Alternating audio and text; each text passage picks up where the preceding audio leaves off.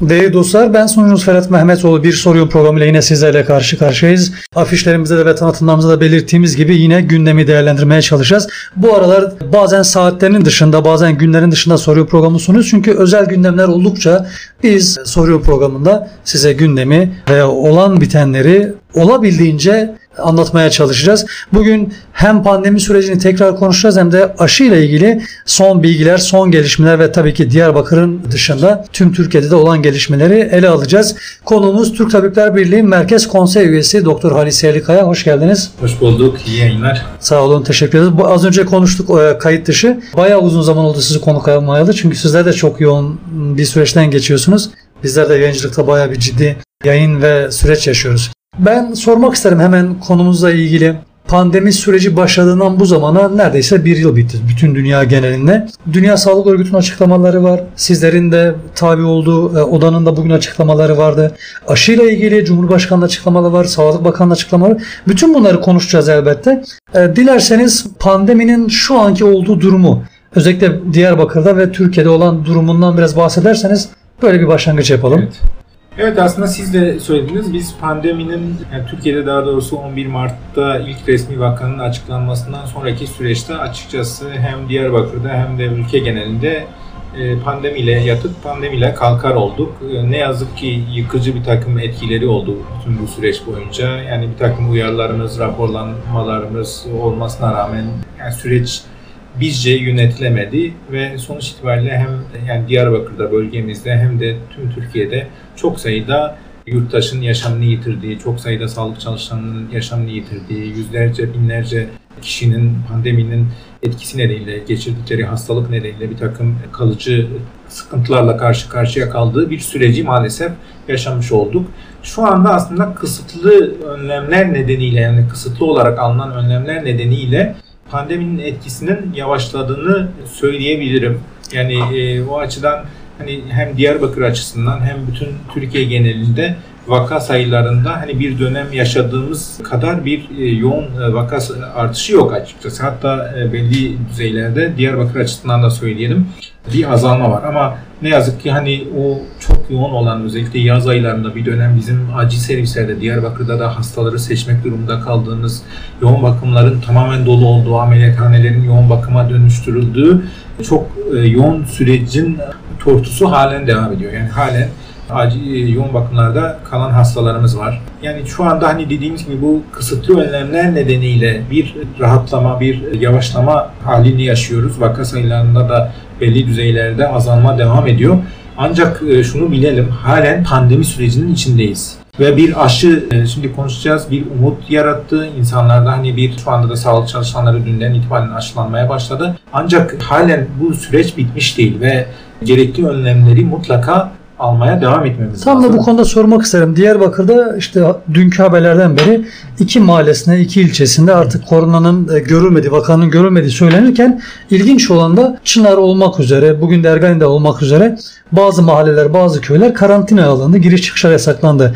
Yani tam bitti derken bazı yerlerden tekrar böyle bu durumlara ne diyeceksiniz? Şimdi e, toplumun %70-80'inin bu e, hastalıkla karşılaşmadığı veya aşılanmadığı bir durumda bütün toplum duyarlı halde olacak. Dolayısıyla yani yeni bir virüs etkeni, yeni bir hastalık etkeni ve bu açıdan bakıldığında aslında gevşeme olduğu andan itibaren yani toplumsal hareketin arttığı dönemlerde bu artışın e, olacağını gö- e, öngörebiliriz. Nitekim geçmiş süreçlerde de bu e, süreçleri yaşadık. Sonuçta pandeminin başladığı Mart ayından sonraki Nisan sürecinde tam kapanma dönemleri yaşadık. Sonrasında işte 1 Haziran'da böyle bizim o dönem erken açılma diye ifade ettiğimiz açılmadan sonra ciddi anlamda çok çok sayıda vaka hasta sayısıyla karşı karşıya kaldık. Dolayısıyla gerçekten hani bu en baştan beri önerilen önlemlere uyma noktasında fiziksel mesafe, maske kullanımı, kişisel hijyen ne dikkat edilmesi ve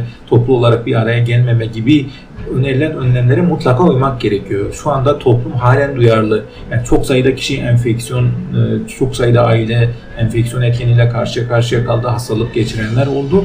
Ancak bunun kalıcı bağışıklık yap, yaratmadığını da biz biliyoruz. Dolayısıyla toplumun önemli bir kısmının aşılanmadığı bir durumda halen bu süreç devam ediyor. halen e, hastalığa duyarlı haldedir. Dolayısıyla e, bu açıdan bakıldığında da böylesi şeylerin yaşanması sürpriz değil. Toplumda şu oluşmuştu. e, Şimdi birçok kesim yasakları veya bu kısıtlamaları biraz yanlış algılıyordu. Asıl amacın sağlık sisteminin çökmemesiydi değil mi? Yani herhangi bir başka bir nedeni yoktu değil mi? Yani burada tabii şöyle bir şey var. Yani mesela bizim Diyarbakır'da işte dediğim gibi yani yoğun bakımların tamamen dolduğu, her gece onlarca hastanın vefat ettiği bir takım dönemleri yaşadık. Yani gerçekten sağlık sisteminin tamamen tıkanma noktasına geldiğini yani sağlık çalışanlarının, sağlık emekçilerinin özverili çabaları olduğu süreçte gecelerini gündüzlerine katarak gerçekten büyük bir özveriyle çalıştık biz o dönemde. Diyarbakır'da bir de hani 17'den fazla sağlık çalışanı yaşamını yitirdi. 2000'e yakın kişi enfekte oldu. Yani bütün bu çabalara rağmen çok toplumsal düzeyde önlenemediği için yani toplum içerisindeki vaka artış e, hızı önlenemediği için gerçekten sağlık sisteminin tıkanma noktasına geldiği bir dönem oldu. Tabii ki sonuçta bu e, alınan önlemlerle ilgili bizim çok ciddi eleştirilerimiz vardı. Yani burada hani sadece süreci hastanelerde karşılayan bir strateji izlendiğini düşünüyoruz. Yani işte hastalar olur, hastaneye gelir, tedavi olur, giderler. Yani bu işte filyasyon çalışmaları mesela sürecin başında çok iyi yürütülemedi, test stratejisi çok yanlıştı, çok e, az sayıda test yapılıyordu. Mesela sürecin başında e, karantina uygulamaları ile ilgili e, ciddi önlemler alınamadı. O dönemlerde mesela toplumsal hareketliliğin kısıtlanmaya dönük önlemler yaz aylarında örneğin işte ekonomik kaygılarla anlamadı. Yani bizim mesela önerdiğimiz e, biçimde işte sosyal destek sağlanarak gerçekten işte e, örneğin işte iş işçilerin, e, emekçilerin ya da yoksul halk kesimlerinin devlet olanaklarından yeterli bir biçimde yararlanacağı şekilde, belediye olanaklarından yeterli biçimde yararlanacak şekilde zorunlu iş yerleri dışındaki yerlerin kapalı olması gerektiği ile ilgili çok e, sayıda önerimiz vardı ve bu öneriler aslında bilimsel verilerin gerçekliğinden sözülmüş önerilerdi. Bunlar mesela hayata geçirilemedi. Çok erken mesela örneğin açılma süreçleri yaşandı. 11 Mayıs'ta AVM'ler açıldı. Yani 11 Mayıs'ta aslında büyük kap, e, açık alanlardan parkların yasak olduğu bir dönemde büyük kapalı alanların havalandırma sisteminin aslında bulaşıcılığı arttırdığı bilinen AVM'lerin açılmış olması aslında bu sürecin yönetilme biçimini e, örnekliyor e, bu açıdan. Yani ekonomi... Burada biraz kaygı ekonomi olabilir mi? Çünkü aynı dönemde Tabii. turizm amaçlı yani birçok e, özellikle Akdeniz bölgesi de baz alındı. Evet. Ve tabii ki ekonominin başka birimleri de yani tüm Türkiye'de gördük ki e, hayat durmuştu ekonomik açıdan. Belki bundan dolayı mı acaba ama işte e, onu da söylemeye çalıştım. Yani bu süreçleri yönetme biçimi bilimsel e, verilere uygun olması gerekiyordu. Yani bunlar ek, ekonomik kaygılarla değil gerçekten halk sağlığı önemsenerek yapılması gerekiyordu. E, bölgesel düzeyde, iller düzeyinde hatta ilçeler düzeyinde gerekli önlemlerin alması gerektiğini söylüyorduk. Yani mesela bir dönem sadece İstanbul'a göre bir takım e, şeyler yapılmaya çalışıldı, kararlar almaya çalışıldı. Oradaki vaka artış hızının azaldığı dönemde de örneğin bizim bölgemizde inanılmaz hasta artışı Patlama oldu. Evet. Diyarbakır yani neredeyse aylı e, bir ay boyunca bütün Türkiye'de en fazla yani bizim elimize tabip odalarından e, emek meslek örgütlerinden e, çalışma alanlarındaki sağlık emekçilerin ulaştırdığı verilere göre çok sayıda hasta vardı. Diyarbakır'da o zaman daha buraya özgün bir takım önlemlerin alınması gerekiyordu ama hani merkezi kararlarla bu bütün bu süreçler yönetildi ve algılar üzerinden süreç yönetilmeye çalışıldı. Yani bu işte biz çok iyi izlenildi işte sürecin başında yok Türkiye'ye geç getirildiği söylendi sonra anlaşıldı ki aslında ilk vaka açıklanmasından çok önce de, de Türkiye'de vakaların e, olabildiği öngörüldü. Sadece işte, fark edilmiyor evet, Evet, evet. E, mesela hidroksiklorokin ısıtma ilacı çok tartışma konusuydu. İşte Türkiye'de çok yaygın kullanılıyor. Halen e, bu veriliyor ama bu ilacın mesela etkili olmadığı ortaya çıktı. Hatta zararlı olabileceği ortaya çıktı ama bütün bu bunlara rağmen halen ısrarla işte yurttaşlara veriliyor. E, verilmeye devam edildiği bir şey bir süreci yaşadık. Yani sürecin bütünü halk sağlığı önemsenerek gerçekten buradaki yani bulaşı, toplumsal bulaşı önlemeye yönelik çabalar önemsenerek işte meslek örgütleri bizim Türk Tabipler Birliği, tabip odaları, sendikalar, toplumun diğer e, kesimleri, kanaat önderleri, belki hani sivil toplum e, diğer kesimleriyle bir iletişim içerisinde yani toplum katılımı da bu süreçte katılarak hani bütün bu pandemi süreci yani sonuçta bir yeni bir dünyanın karşılaştığı bir durum ve çok sayıda hani yıkıcı bir takım etkileri olabiliyordu. Buna hani toplumsal olarak bir karşı e, koyuş gerçekleştirmek gerekirken işte algılarla süreç yönetilmeye çalışıldı. Ekonomik Bir de çok net bilgiler verilmedi. Sanki Sağlık Bakanlığı en çok tartışma konusu olan hem Türkiye içerisinde hem de yurt dışında en çok tartışma olan konusu rakamların, sayıların gerçeği yansıtmadığıydı ki netice itibariyle sonuçta bu da haklılık gösterdi. Bir dönemler 15-20 kişi gösterilirken bir dönemler 1000 kişi falan gösterirken birdenbire 30 binlere 100 binlere çıktı rakamlar. Bunun için neler söyleyeceksiniz? Ya bizim en fazla üzerinde durduğumuz şeylerden biri de bu. Aslında aşı konusunda da biz bunlara çok e, önem veriyoruz. Yani şeffaflık. Şeffaflık gerçekten bu süreçte çok çok önemli olduğu çok net ortaya çıktı. Yani toplumla şeffaf bir biçimde bütün bu süreç paylaşımı yapılmadı. Aslında bizim Diyarbakır Tabip Odası'nın bu sürecin başında e, attığı bir tweet var. Hani bütün Türkiye'de 17 kişinin öldüğünü gösterdiği gün sadece Diyarbakır'da 8 e, kişi bizim tespitli Covid nedeniyle vefat ettiğini biz e, yazmıştık. Yani ta o dönemlerden aslında biz e, Türk Tabipler Birliği olarak, tabip odaları olarak bu süreci paylaşmaya çalıştık. Bakın o süreçteki topluma yönelik bilgilendirmeler nedeniyle işte Mardin Tabip Odası Başkanımız, Urfa Tabip Odası Başkanımız, Van Tabip Odası Başkanımız soruşturma geçirdiler. Yani bu dönemdeki yani bizim bütün çağrılarımız bu süreci toplumla şeffaf bir biçimde paylaşın. Şeffaf bir biçimde gerçek rakamları ortaya koyun ki toplum da aslında bu işin ciddiyetini ve hametini ortaya anlasın ve buna göre aslında tabii ki bu sürecin sadece bireysel önlemlerle geçiştirilemeyeceğini ya da topluma önerilen sadece bireysel önlemlerin yetmeyeceğini biz hep vurguladık ama siz eğer bütün e, tabloyu gerçek bir biçimde ortaya koymuş olsaydınız, gerçekliğin tamamını toplumla paylaşmış olsaydınız belki de bu kadar yıkıcı sonuçlar ortaya çıkmadı. Bugün Diyarbakır'da neredeyse herkesin bir sevdiği, tanıdığı, ailesinde kaybettiği, Covid nedeniyle kaybettiği insanlar var. Kimi ailelerde daha yıkıcı bir takım sonuçlar ortaya çıktı. Dolayısıyla bizim hep çağrı yaptığımız şey şeffaflıktı. Şu anda da aşı için bunu yapıyoruz. Yani vaka e, hasta tartışması gerçekten çok komik bir tartışmaydı. Tıpta böyle bir şey yok. Vaka eşittir hastadır.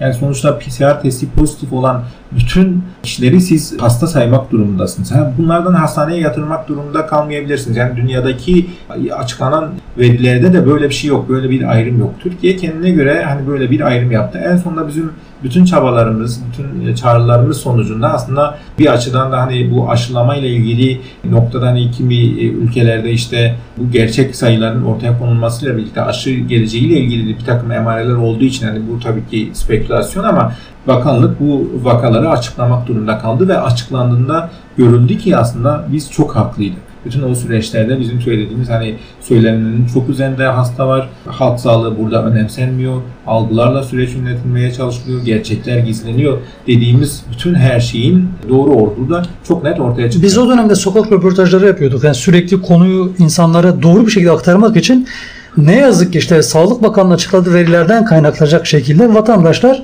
koronanın dahi olmadığını, böyle bir şeyin olmadığını, bir düzenek, bir spekülasyon olduğunu dile getiriyordu. Ta ki işte son veriler ortaya çıkıncaya kadar. Şimdi bir aşı sürecine geldik ve bu aşı geldi gelmedi tıpkı maske durumu gibi olmuştu. Maskeyi biz dağıtacağız, eczane dağıtacak, alacaksınız paralı parasız diye. Sonra maske sorunu bitti. Uzun bir süredir de Türkiye'de işte aşı gelecek mi gelmeyecek mi? Hangi aşı gelecek? Çin aşısı mı işte Alman aşısı mı diye. E, Çin aşısı kötü müdür, iyi midir tartışmaları işte milletvekillerine, bakanlara Alman aşısı, sıradan vatandaşa Çin aşısı diye bir sürü kafada karmaşa var. Ama dün itibariyle gördük ki Sayın Cumhurbaşkanı da, Sayın Sağlık Bakanı da ve birçok kişi de artık aşıyı uyguladı. Birçok sağlık çalışanı sizin gibi de aşı olunması konusunda vatandaşa çağrıda bulunuyor.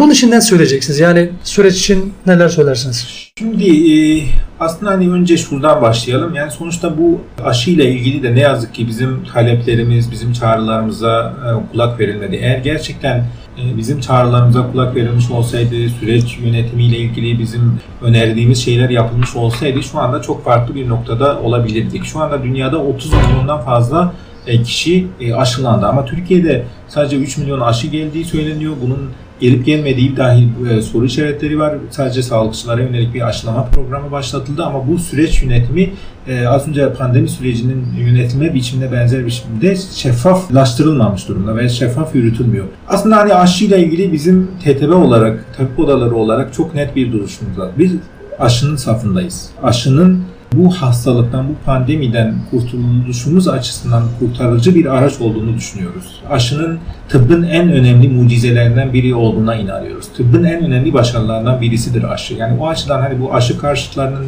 bir takım spekülasyonlarına gerçekten mahal vermemek lazım. Bu, e, bu açıdan da hani aşıyla ilgili e, tereddütleri gidermek lazım. Ama ne yazık ki Sağlık Bakanlığı veya e, siyasal e, otor, irade bu konuda topluma güven veren bir tarzda süreç yönetimi yapmadığı için şu anda da e, kafa karışıklığı var ve aşıyla ilgili Türkiye çok geç kaldı.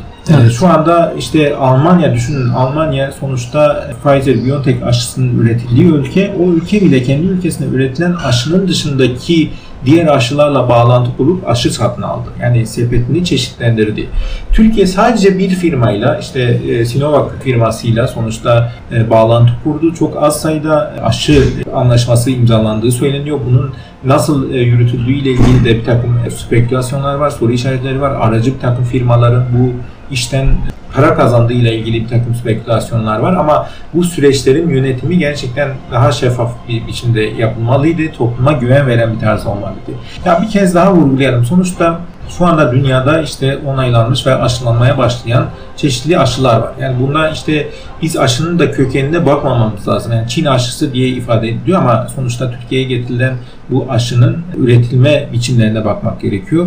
Ee, aslında hani bu virüs ortaya çıkarıldıktan sonraki hemen başlayan aşı çalışmaları çok hızlı bir biçimde sürdürüldü. Bakın mesela e, diyelim ki AIDS hastalığına yol açan HIV virüsünün genetik kodlarının ortaya çıkarılması yılları aldı. Belki 20 yıldan fazla oldu. Ama bu virüsün genetiği neredeyse işte çok kısa bir dönem içinde. Yani en erken, bulmadan, evet. En erken aşı yanılmıyorsam 4 yıl içinde bulunmuş mu evet, dünya tarihinde? Evet, dünya tarihinde. Bu nedenle yani, bu bir başarı evet, aslında. Evet, çok büyük bir başarı. Bu açıdan hani geçmiş süreçlerin birikimi, tarihsel tıbbın ortaya çıkardığı e, birikimler bu süreçte de kullanıldı ve sonuç itibariyle şu anda işte farklı üretim teknikleriyle karşımızda olan ve hani faz çalışmaları yapılmış, araştırmaları yapılmış, sonuçlanmış aşılar var.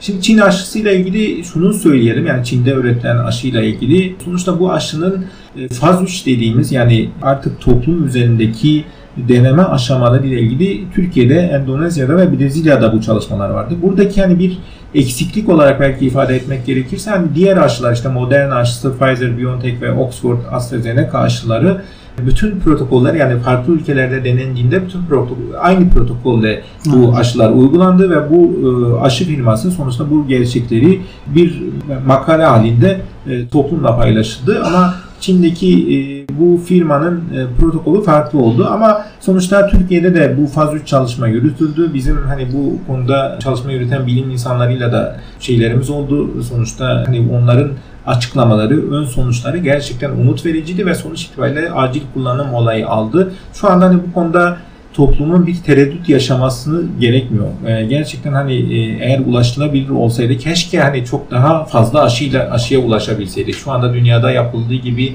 diğer firmalarında, diğer aşıların da e, ulaşılabilirliği olsaydı. Hani bu Çin'den gelen aşıyla ilgili belki söylenebilecek tek şey 60 yaş üstü insanlarda etkinliğiyle ilgili bir, bir takım soru işaretleri var. Çünkü çalışmaya alınan insanlarda 60 yaş üstü birey yok. Dolayısıyla hani etkinliğiyle ilgili bir takım şüpheler olsa da bu yaş grubu açısından ama üretilme tekniği yıllardır yani e, belki 60 yıla yakındır üretilen aşı tekniğiyle aynı olduğu için ve faz 1 faz 2 çalışmalardaki sonuçları, faz 3 çalışmada da hem Türkiye hem Brezilya hem Endonezya'daki sonuçları itibariyle bakıldığında gerçekten hani farklı etkinlik sonuçları olsa da sonuçta güvenilir bir aşı ve hani bizim hani Covid hastalığını, koronanın yarattığı yıkıcı sonucu düşündüğümüzde aşı bizim için kurtuluştur. Yani halkın bilincindeki işte Çin aşısı kötü bir aşıdır imajının doğru olmadığını söyleyebiliriz değil mi? Evet. Ya biz TTB olarak aslında hep şunu söyledik. Etkili ve güvenli olduğunu bildiğimiz bu nitelikli yani bütün araştırma süreçlerinden nitelikli bir takım verilerle ortaya konulmuş bütün aşılar bizim için geçerlidir. Bütün aşılar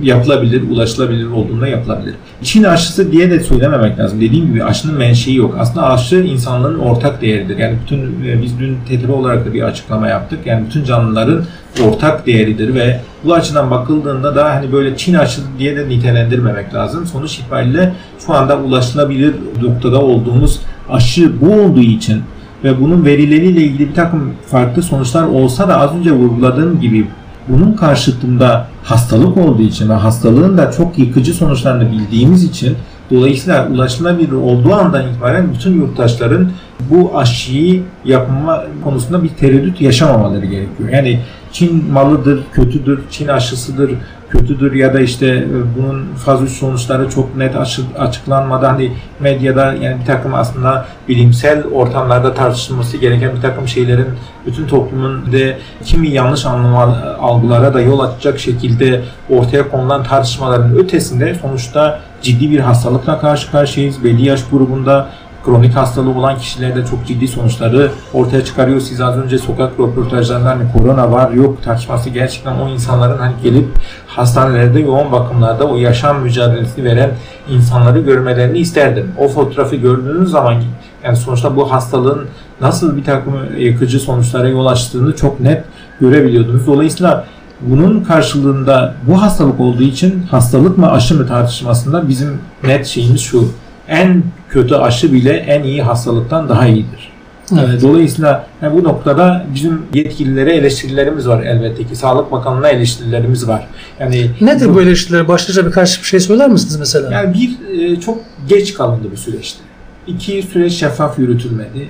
Farklı aşı teknikleriyle üretilmiş firmalarla mesela bağlantı kurulmadı. Örneğin Pfizer Biotech aşısı yani yaşlı grupta daha etkili olduğu ortaya çıktı. Mesela %95 etkinliği var. Yani bu grup için mesela bu aşı e, uygulanabilirdi. Çok daha e, fazla sayıda mesela bu aşı getirilebilirdi. Şu anda 3 milyon aşı getirildi. Bu 3 milyon 2 doz şeklinde yani 1,5 e, milyon kişiye yetecek kadar. Oysa ki Türkiye'nin ihtiyacı olan aşı miktarı 120 milyon doz. Yani bu konularda çok çok geç kanıldı. Aslında hani bu süreçler daha farklı yürütülebilir diye, daha erken bağlantılar sağlanabilirdi. Bu süreç şeffaflaştırılabilirdi. Meslek örgütümüzün önerileri mesela dikkate alınabilirdi. Yani bu pandeminin yönetilme biçimi gibi, pandeminin işte toplumsal hareketliliğin artışı, işte o süreçlerdeki yönetme e, biçimleri e, aşıda da gördük. Yani e, ben yaptım oldu şeklinde bir takım yaklaşımlar oldu. Bu konuda topluma güven veren bir e, tarz yürütülmedi. Mesela acil kullanım onayı veren Türkiye İlaç ve Tıbbi Cihaz Kurumu var. Mesela bu kurumun yapısı da şu anda hani tam bilmiyoruz. Bu aşının güvenli olduğu ile ilgili veriler açıklandı ama bu, o kurumun içeriğini de tam olarak bilmiyoruz. Dolayısıyla hani biz şunu net söylüyoruz. Evet biz aşının safındayız. Aşının bizim için bir kurtuluş olacağını düşünüyoruz. Ulaşılabilir olduğu, olduğu anda itibaren hani her bütün yurttaşların bu aşıya e, e, iyi tereddütsüz yapmaları gerektiğini söylüyoruz.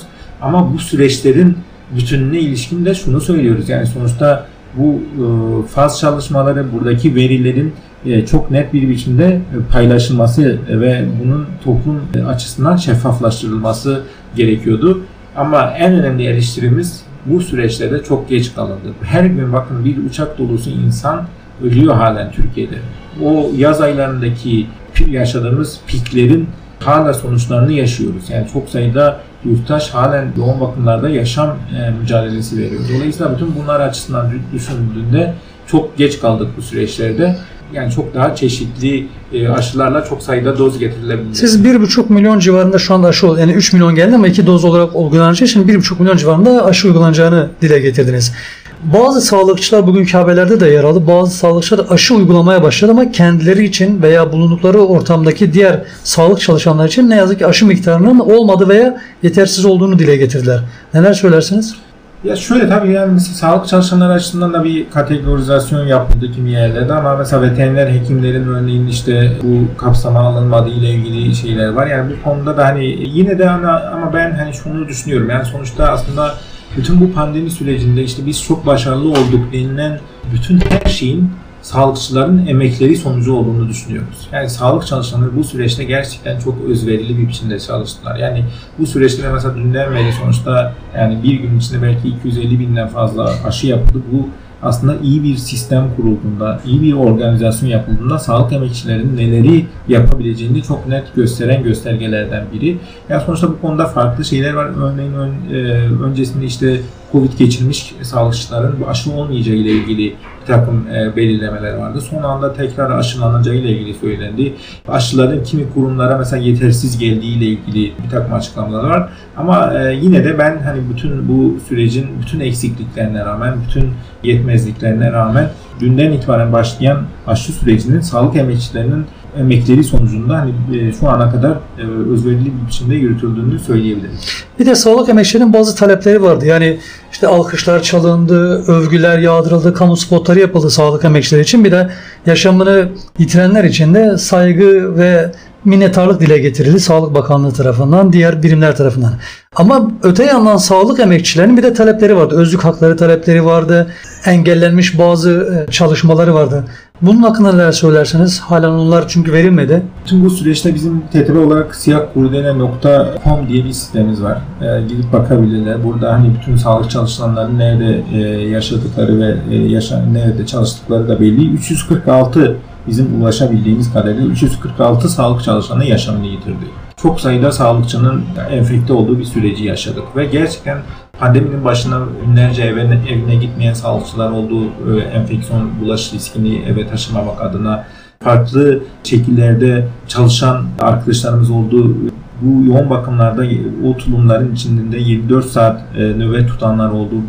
Basına da yansıdı hem dünyada da aslında o fotoğraflarda aslında ne kadar özverili bir biçimde bu süreçte e, çalıştığımızın fotoğraflarıydı onlar. Ama Sağlık Bakanlığı tarafından süreç başında işte alkışlar çalındı ama bizim söylediğimiz temel bir şey vardı. Biz alkış değil aslında emeğimizin karşılığını istiyorduk. Bu konuda da çok ciddi adaletsizlikler yaşadık. İşte e, Covid servisinde çalışan çalışmayan ayrımı yapıldı. Ek ödemelerle ilgili çok ciddi bir adaletsizlik vardı. O süreçlerde sadece 7 lira ek ödeme alan arkadaşlarımız oldu.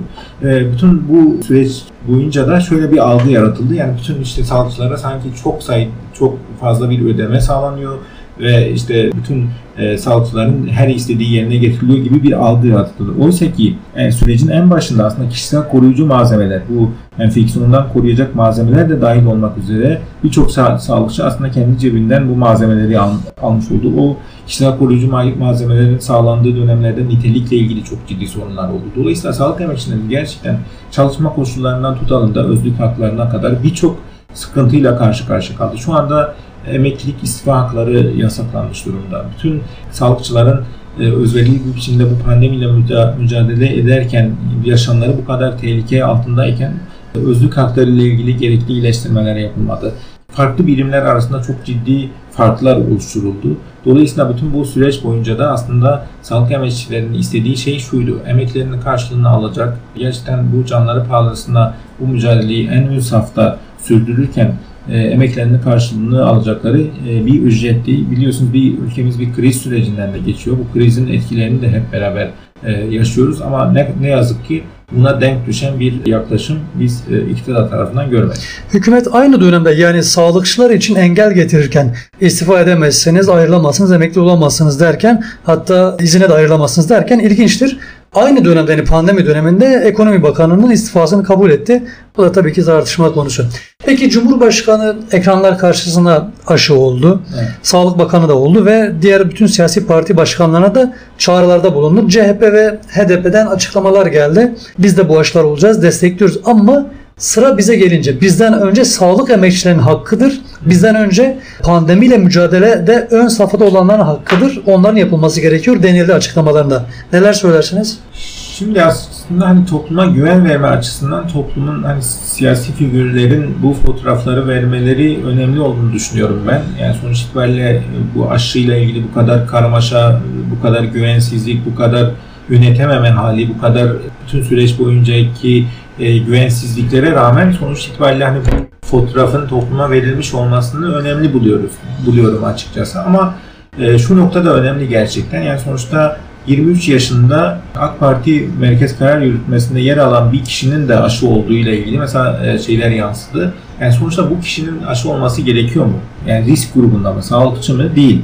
E, şimdi e, yurt dışında da baktığımızda aslında Fransa'da Macron örneğin çok daha geç aşılanacağı ile ilgili bilgiler yansıdı. Dolayısıyla yani bir takım imtiyazlı kişilerin bu aşı süreçlerinde sizin az önce bahsettiğiniz mesela Biontech firmasından işte bir takım aşıların geldiği ve bu kişilere ayrılacağı ile ilgili şimdi toplumumuzda kimi spekülasyonlar var. Dolayısıyla aslında hani e, belli figürlerin aşı olmasının olumlu bir fotoğraf olarak görüyoruz ama e, böyle bir takım imtiyazlı kişilerin e, aşçıya çok erken dönemde ulaşmaları ama e, sağlıkçıların işte risk grubunda olanların, yaşlı insanların daha fazla yakıcı etkisinin e, ortaya çıkacağı kişilerin aşıya ulaşmadığı bir tablo e, gerçekten ayrımcılık olur diye düşünüyoruz. Biz bunu nereden biliyoruz biliyor musunuz? Test konusunda biliyoruz. Bu testlerin çok az sayıda yapıldığı dönemlerde biz yaygın test derken işte e, hastalığı yakalayın ve bu kişileri izole edin toplumda dediğimiz dönemlerde test sayısı çok düşük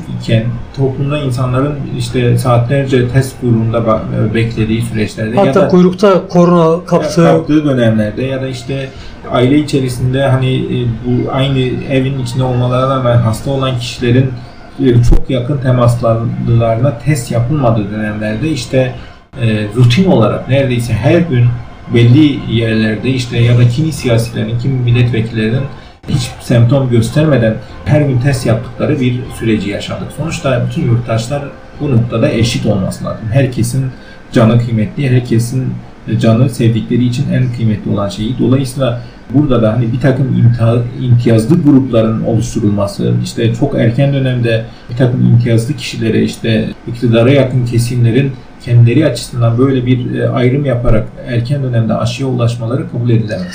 Peki aşıyla ilgili mesela Çin'de üretilen aşıyla ilgili 65 yaş üstü için çok etken olmadığını, etkili olmadığını, diğer aşının yani Alman aşısının da öyle söyleyeyim insanlarımız anlasınlar diye %95 oranında 65 yaş üstü için etken olduğunu dile getirdiniz.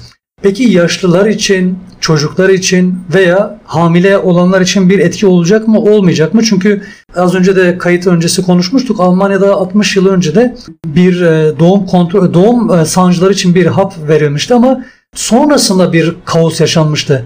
Yani hamileler için veya başka hastalıklar için sakınca olabilir mi, olamaz mı? Şimdi şöyle aslında aşılarla ilgili yürütülen araştırmalarda aslında belli yaş grupları e, bu araştırmalara alındı. Bir defa 16 yaşından küçüklere aşı yapılmayacak, hamilelere yapılmayacak. Yani bu, bu açıdan bakıldığında bu en azından çalışma grupları içerisinde yer almadığı için dolayısıyla bunlara yapılmayacak. Şimdi sizin bahsettiğiniz halidomit vakası gerçekten o dönem hani bulantı kusmayı önlemek için verilen bir hapın aslında e, fekomali dediğimiz işte el ayaklarının olmadığı çocukları e, ortaya çıkardığı bir tablo ortaya çıkmış ne yazık ki. O ilacın araştırmalarıyla ilgili mesela Avrupa'da yani bu hızlı bir onay verildikten sonra ama Amerika'da mesela bu onay sürecinde gerekli tedbirler alındığı için aslında Amerika'da kullanılmadı ve bu e, belki de e, yüz binlerce çocuğun e, ölümünün ya da sakat doğmasının önüne geçilmişti. Şimdi bu aşıyla ilgili şunu çok net söyleyelim. Özellikle Çin'de yani şu anda Türkiye'de getirilen Çin aşısının üretilme teknolojisi eski bir teknoloji. Yani daha doğrusu e, köklü bir teknoloji. Evet, köklü bir teknoloji. Geleneksel yöntemle üretilen bir aşı, inaktif aşı. Dolayısıyla güvenliğiyle ilgili çok bir sorun yaşamıyoruz. Hatta bu, bu konuda mesela e, Pfizer-BioNTech e, aşısının mRNA teknolojisi dediğimiz yeni bir teknoloji ile aslında üretildi ve bunun hani uzun dönem etkilerini e, bilmediğimiz için hani bu konuda bir takım şüpheler olabileceğini de söyledik ama e, yani şunu çok çok net söyleyelim hani Çin'de üretilen aşının teknolojisi geleneksel yöntemle üretildiği için aslında güvenliğiyle ilgili çok daha net biliyoruz. Uzun uzun süreli etkileriyle ilgili etkilerini çok daha net biliyoruz. Hani 60 yaş üstünde 60 yaş üstü bireylerin bağışıklık sisteminin daha zayıf olması nedeniyle çok daha az etkili olacağı söyleniyor. Dolayısıyla yani bir de araştırmaya alınan e, insanlar yani bireylerde yani deneklerde araştırmaya alınanlar içerisinde bu yaş grubu olmadığı için aslında sonuçları bilemiyoruz. Sonuçlarını bilemiyoruz ama güvenliğiyle ilgili bir sıkıntı yok. E, Pfizer-BioNTech aşısı da aslında 65 yaşına kadar alınmıştı o çalışmada ama biliyorsunuz ilk aşılanan kişi 86 yaşındaydı. Hatta İngiltere'de işte e, Kraliçe Elizabeth'in de aşılanan kişiler arasında olduğunu biliyoruz. Yani bu açıdan bakıldığında yani sonuçta hani e, bu konudaki araştırmalar devam ediyor ama şu anda Türkiye'de uygulanmaya başlayan aşının üretilme teknolojisi geleneksel yöntemlerle olduğu için etkiliğiyle ilgili e, veriler çok sınırlı olsa da bu yaş grubu için 65 yaş 60 yaş üstü için ama güvenliği ile ilgili çok bir e, tereddütümüz yok saklımız. Dünya Sağlık Dünya Sağlık Örgütü bugün bir açıklama yaptı.